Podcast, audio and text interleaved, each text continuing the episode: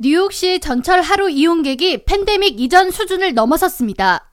MTA는 3일 전철 평일 하루 이용객이 지난달 20일 기준 420만 건을 기록했으며 이는 팬데믹 이전 평일 이용객 수 최고치인 410만 건을 넘어선 것이라고 밝혔습니다.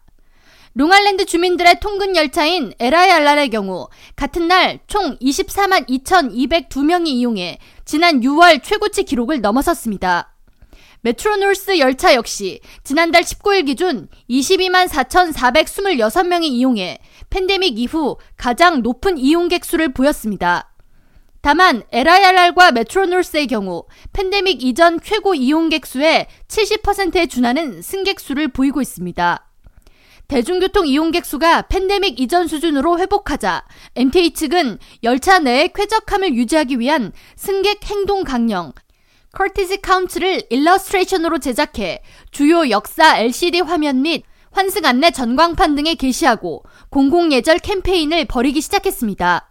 MTA 최고 고객 책임자 대행 역할을 수행하고 있는 샤니파 리에아라는 출근길 전철 내에서 다른 승객에게 주는 불편한 행동이 그 사람의 하루 기분을 내내 망칠 수도 있다고 전하면서 누구나 상식선에서 인지하고 있는 전철 내의 기본 예절을 좀 더 재미있고 친근하게 전달하기 위해 디지털 일러스트레이션 작업을 수행하고 전철 공공예절 캠페인에 도입했다고 설명했습니다. New Yorkers walk and talk a certain way, um, so we use this approach to really resonate with New Yorkers. MTA가 전철 내 기본 예절로 정한 주요 사항으로 전철 좌석을 다른 사람을 위해 비워주세요와 함께 여러 좌석을 차지하고 앉아있는 장면은 바람직하지 못하다는 일러스트 화면이 구현됩니다. 또한 좌석은 승객을 위한 것이지 가방을 위한 것이 아닙니다 외에 문이 닫히지 않게 막고 있으면 열차가 빨리 움직이지 못해요. 애완동물이 전철에 머물지 못한다면 데리고 탑승하지 마세요 등의 기본 수칙이 있습니다.